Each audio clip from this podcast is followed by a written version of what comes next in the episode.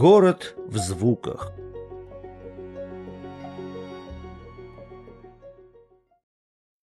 В начале XX века Коломна по внешнему облику выгодно выделялась среди городов Московской губернии обилием каменных домов, освещенностью территории, благоустройством улиц и тротуаров. Писатель Борис Пельняк отмечал, что город скорее был похож на губернский, чем на уездный, отличавшийся архитектурой домов, причем дома все были старые, каменные и большие. На улицах старого города мирно соседствовали корпуса фабричных производств, лавки с железными ставнями и сверкающие витринами магазины, двухэтажные каменные постройки купцов и деревянные дома мещанского люда. К этому времени в Коломне и уезде действовало 80 небольших производств. В то же время всех приезжающих в Коломну поражало обилие зелени.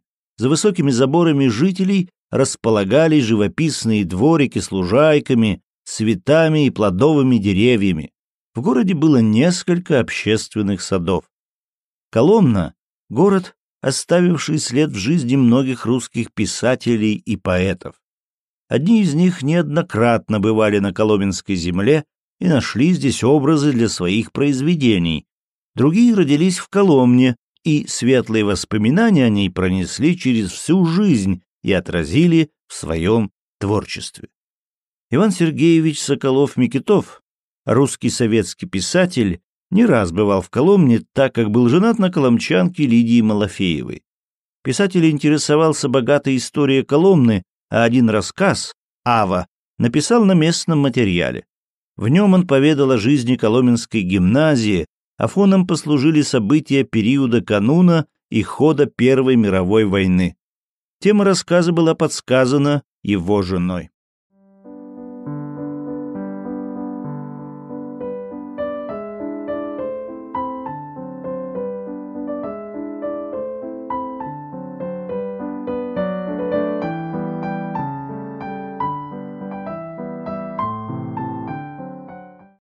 Город невелик, очень зелен, древен и деревян.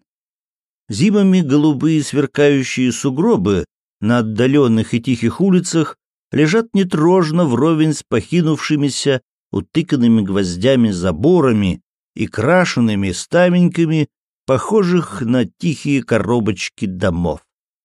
Хорош, зелен и тенист, в городе запрудный купеческий сад, старый, просторный, с разлапами двупластыми липами, дубами, кленами и конскими каштанами, помнящими золотые времена, когда был город богат, славен и бел, с заплывшими зеленую недвижную ряскою прудом, пегами, чекочущими под берегом пекинками утками, с покосившуюся, исписанную и изрезанную ножами беседкою блюдечком на древнем высоком валу, откуда широко и просторно открывается вид на осыпанные стогами заливные луга, на извилистую светлую реку, вид этот особенно хорош весною, когда разливается и широко идет, стоит река, на железнодорожный высокий мост, по которому медленно проползают длинные товарные поезда. В прежние времена славен был город крепким бытьем-житьем, миллионщицами-невестами, монастырями мужскими и женскими, купеческими свадьбами и похоронами, зелеными кладбищами, яблочной пастилой, налимьей ухой. Теперь это далекое, от золотого бытия-житья остались воспоминания и пепел.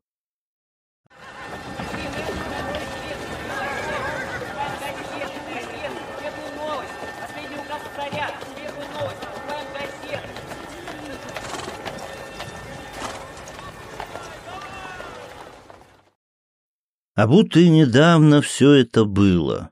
Утро, белое Пушкинское, белыми хлопьями кружит и тихо опускается снег бегут в гимназию, оскользаясь новыми блестящими колошками, гимназистки, и на их румяные лица, на шубки и шапочки, на книги, которые они несут, прижимая к шубкам, садится и тает снег.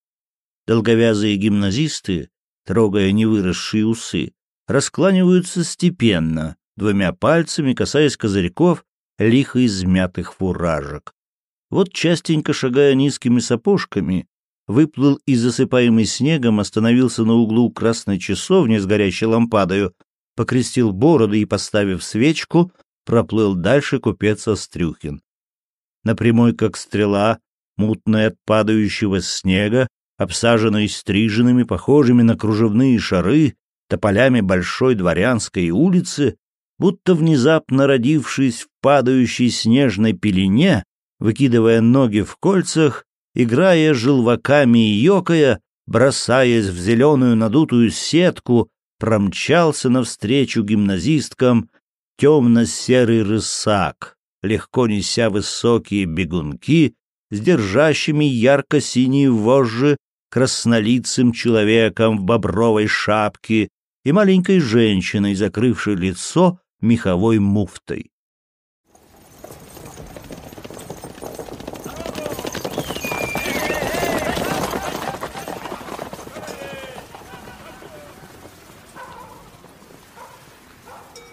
Жеребец проносится как видение и тотчас вылупляется в падающей снежной пелене черное и неподвижное. Это черное, высокий воз с угольными, запорошенными снегом кулями.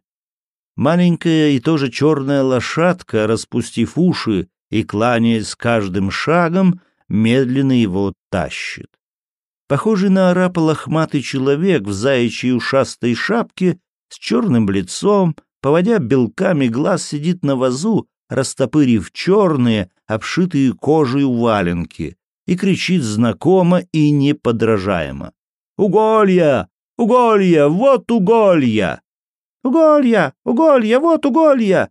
Тоненькими голосками передразнивают гимназисты-приготовщики в длинных, нарост в шинелях с мокрыми полами, гурьбою с побрякивающими ранцами бегущие серединой улицы и на ходу дующие в заколеневшие от снежков пальцы. Словно видение скрывается черный воз с арапом в заячьей шапке, а из сплошного сыплющегося снега еще долго-долго слыхать. «Уголья! Уголья! Вот березовый сахарный уголья!» В конце долгой Пушкинской обсаженный стриженными тополями, с белой паутиной свисавших пухлых от проводов, недалеко от гимназии стояла шелкопредельная фабрика.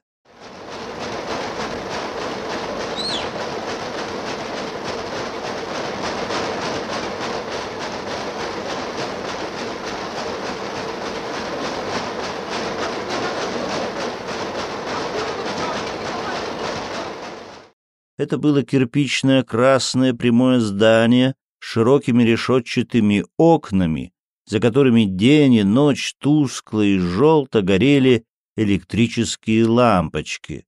Был слышен непрерывный жужжащий звук машин и несмолкаемый гомон женских голосов.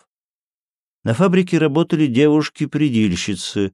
Случалось, что занятия в гимназии и работы на фабрике оканчивались в одно время, и тогда оттуда и оттуда, из гимназии и красных ворот фабрики, вываливала на белый скрипучий снег голосистая текучая девичья толпа. Фабричные были в коротеньких жакетах, в валенках с покрытыми вязаными платочками головами, с длинными заплетенными голубыми шелковым газом косами. Они валили серединой улицы со своими частушками и песнями, и плохо приходилось, ежели навстречу им попадались возвращающиеся из гимназии гимназистки.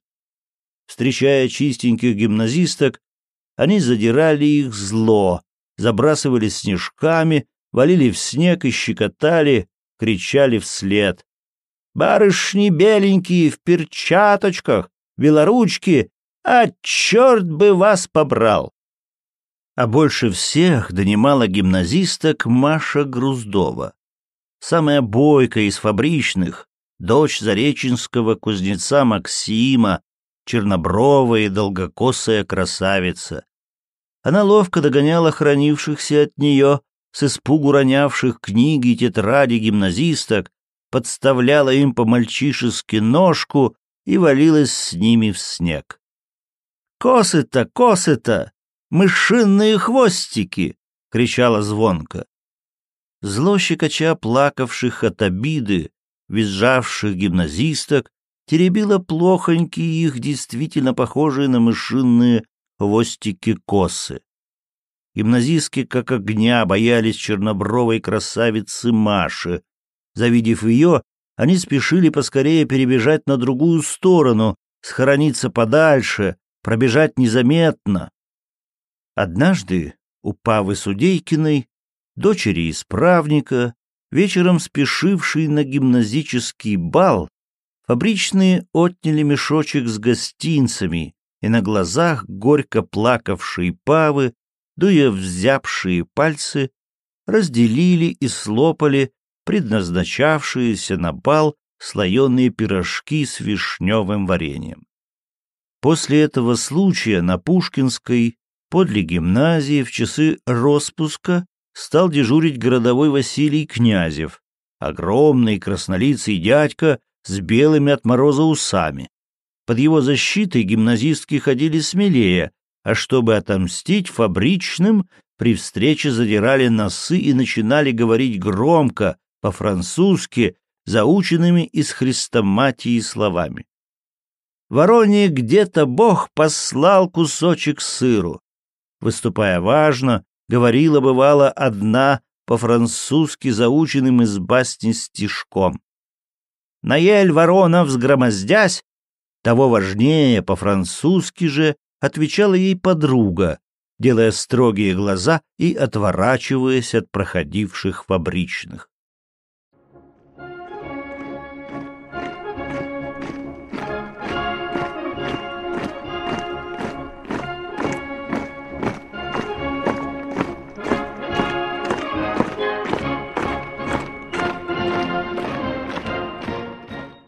Война вдруг изменила, преобразила город, всколыхнула городское привычное бытье-житье. Город наполнили новые люди. По бульвару и Пушкинской, где бывало толклись вечерами гимназисты, пробегали на каток, смеясь и позванивая снегурками румяные гимназистки, нынче гуляли новые спеченные прапорщики в ремнях и новеньких погонах. Проходили, семеня ножками, сестры милосердия в черных монашьих косынках. Город будто примолк, посерел, стал беспорядочнее и грязнее. Первое время все это — прапорщики, ремни, косынки, музыка и песни всякий раз проходивших по городу и топтавших рыжий снег солдат — казалось занимательным и модным. Гимназисты и гимназистки бегали на вокзал за город провожать отправляющиеся на войну эшелоны, вонявшие дымом и табаком теплушки, набитые серыми, невеселыми, выскакивающими за кипятком на утоптанный снег людьми, кричали тоненькими голосками «Ура!» и пели гимн.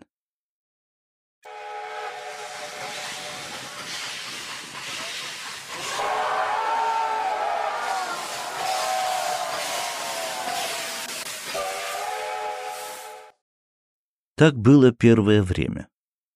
Потом потекли будни. В город доставили первых раненых.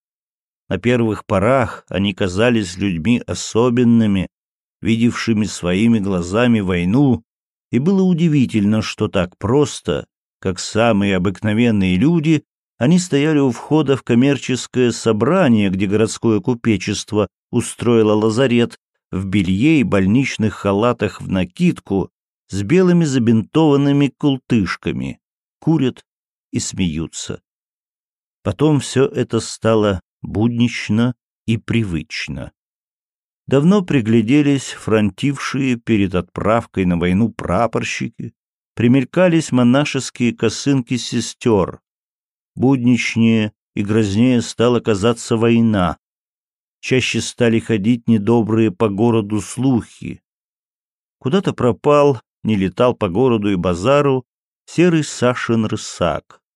Не кричал неподражаемо, не ездил похожий на черного арапа угольщик-мужик.